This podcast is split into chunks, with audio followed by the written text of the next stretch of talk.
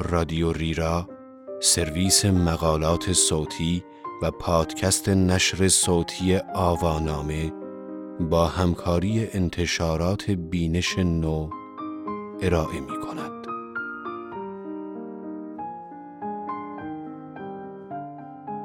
رومئو و جولیت های روی درخت این عنوان یادداشتی است به ترجمه و تلخیص بهار رنجبر که در شماره 7 و 8 مجله جانوتن در بهمن 1394 منتشر شده است. من مهدی سفری هستم.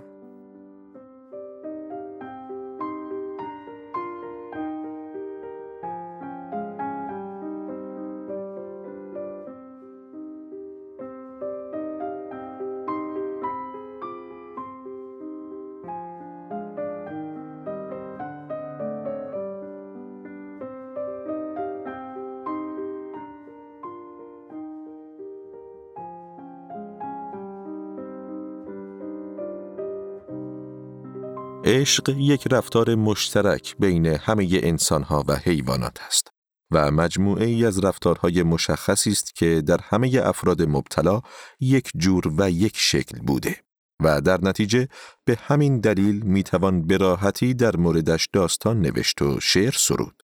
ولی دوست داشتن این گونه نیست. چون دوست داشتن مشروط به شرایط عقل و خرد هر فردی است و هر فردی به روش و متد خودش دوست داشتن را تجربه می کند. این رفتار یک تجربه بسیار تکسرگرا و متنوع است و شاید بتوان گفت که به تعداد انسانهای کره زمین انواع مختلف تجربه دوست داشتن داریم.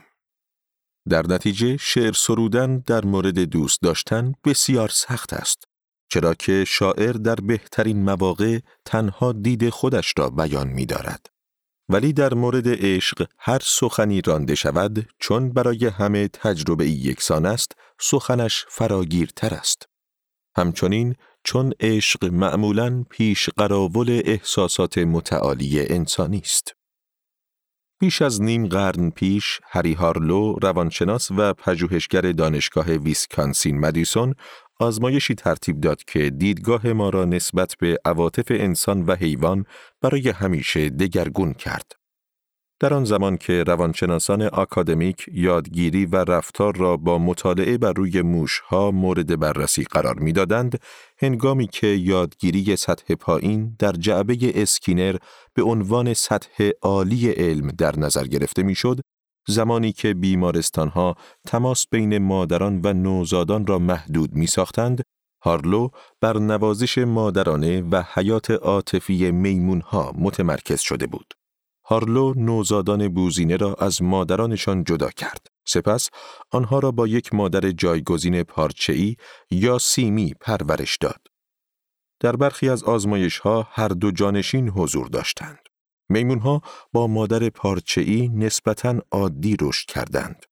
اما نوزادانی که فقط با مادر سیمی پرورش یافته بودند، ترسو و ناامید بار آمدند. نوزادانی که به هر دو نوع مادر ساختگی دسترسی داشتند، با وجود آنکه مادر سیمی بطری شیر آنها را در دست داشت، برای احساس امنیت به مادر پارچه‌ای متکی بودند.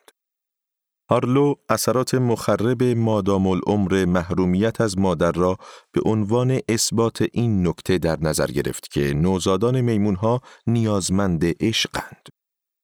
زندگی نام نویس هارلو دبورا بلوم استاد روزنامه نگاری در دانشگاه مدیسون می نویسد تا آن زمان افراد استدلال می کردند که حیوانات گنجایش داشتن عواطف را ندارند. هارلو هدایتگر راهی شد برای نشان دادن اینکه حیوانات می توانند عشق بورزند و به یکدیگر اهمیت دهند. دانشمندانی که معتقدند نخستی ها نیاز به عشق مادرانه دارند دیگر مورد تمسخر همکاران خود قرار نمی گیرند. اما عشق چیست؟ چارلز اسنودون استاد دانشگاه مدیسون که رفتار نخستی ها را برای 35 سال مورد بررسی قرار داده این تعریف را برای عشق پیشنهاد می کند.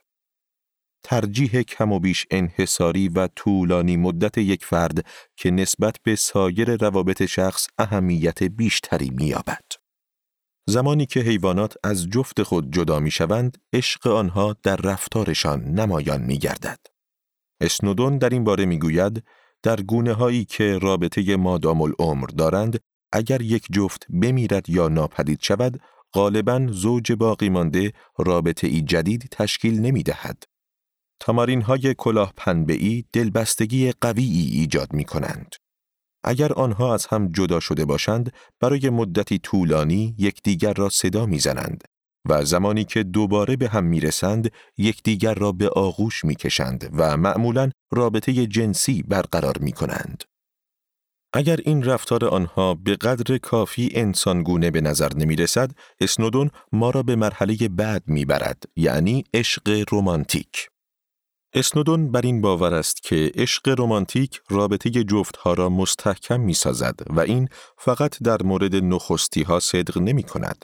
مرغابی ها و قازها نیز به نظر می رسد روابط طولانی مدت تشکیل می دهند و سین سرخ ها، زاغ های آبی و سهره های کاکل قرمز نیز ممکن است روابطی تشکیل دهند که حداقل در طی فصل تولید مثل ادامه یابد.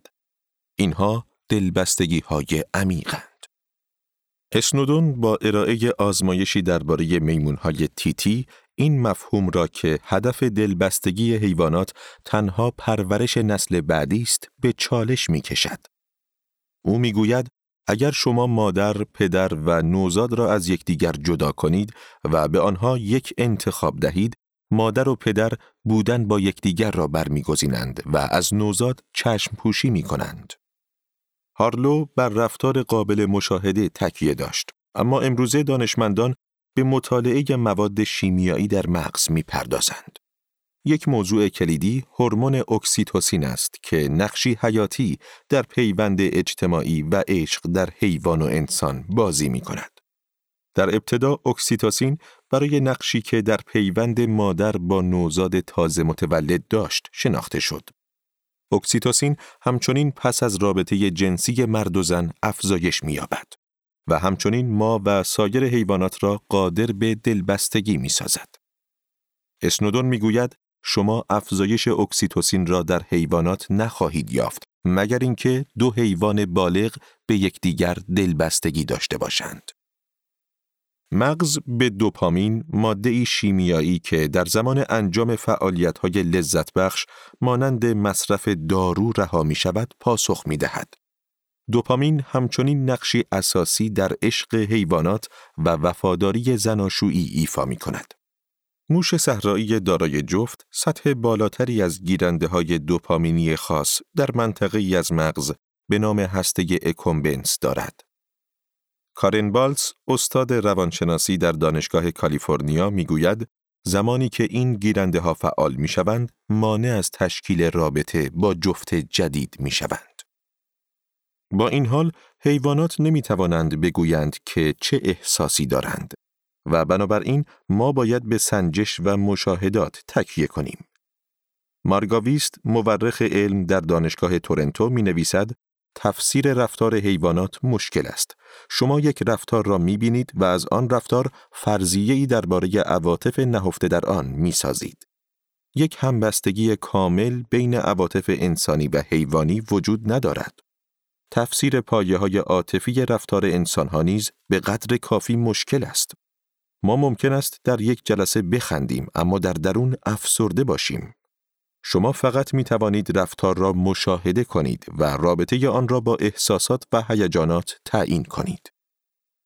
استفن مارک بریدلاو که در مورد ها و رفتار در دانشگاه ایالتی میشیگان مطالعه می کند، مشکل را اینطور توضیح می دهد. این که شما فکر کنید که آیا سگ یا معشوقه شما به شما علاقمند است یا خیر مشکل مشابهی است شما رفتار را می بینید و از طریق آن احساسات را استنباط می کنید. می توانید از معشوقه خود در مورد احساسش سوال کنید اما از آنجایی که افراد می توانند دروغ بگویند تضمینی بر درستی آن نیست.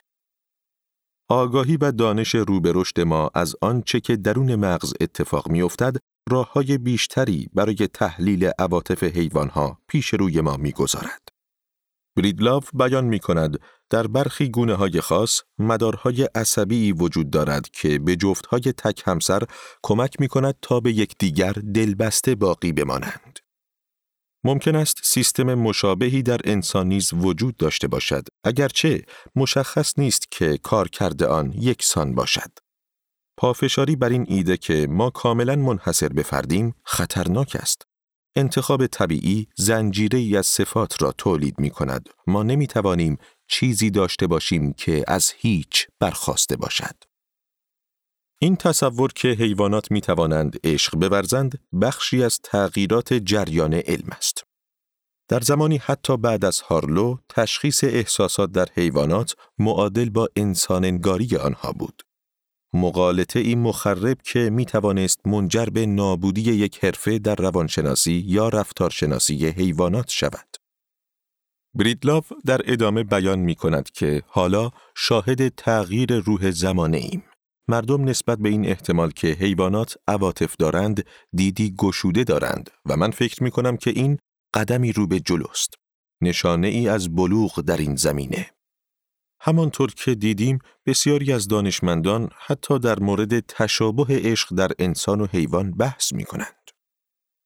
در منسوخ ساختن این ذهنیت قدیمی که حیوانات موجوداتی هستند که هیچ احساسی ندارند، هیچ کس به اندازه فرانس دوال نخستی شناس دانشگاه اموری نقش نداشته است.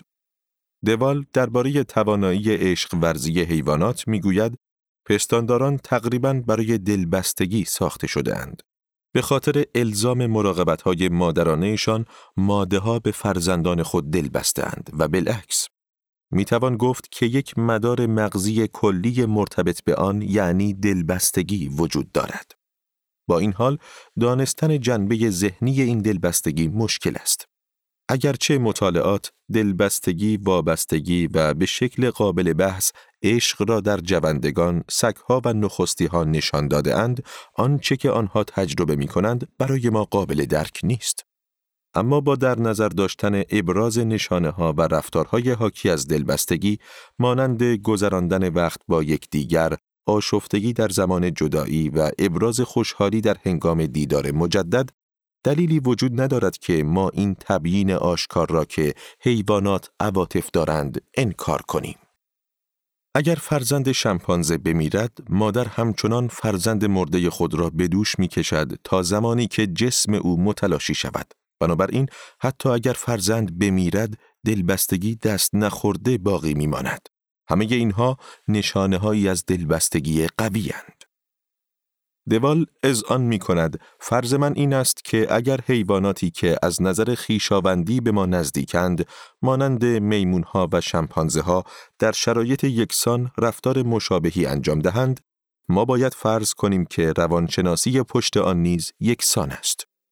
برای طبیعت بسیار ناکارآمد خواهد بود که رفتار مشابهی را در روش های متفاوت در انسان و میمون ایجاد کند. زیرا در آن صورت مجبور به ایجاد یک مکانیزم متفاوت و یک روانشناسی و عصب شناسی متفاوت نیز خواهد بود. از منظری داروینیستی بیمعنی است که میمونها با روش متفاوتی به مکان مشابهی برسند. از نظر من اگر شمپانزه ها دلبستگی قوی نشان دهند ما باید فرض کنیم که روانشناسی آن نیز مشابه است. این فرضیه ای نیست که به راحتی تایید شود هرچند گمان می کنم بهتر از نظر مقابل است مبنی بر اینکه دلبستگی در دو گونه به نظر شبیه می آیند اما احتمالاً متفاوتند.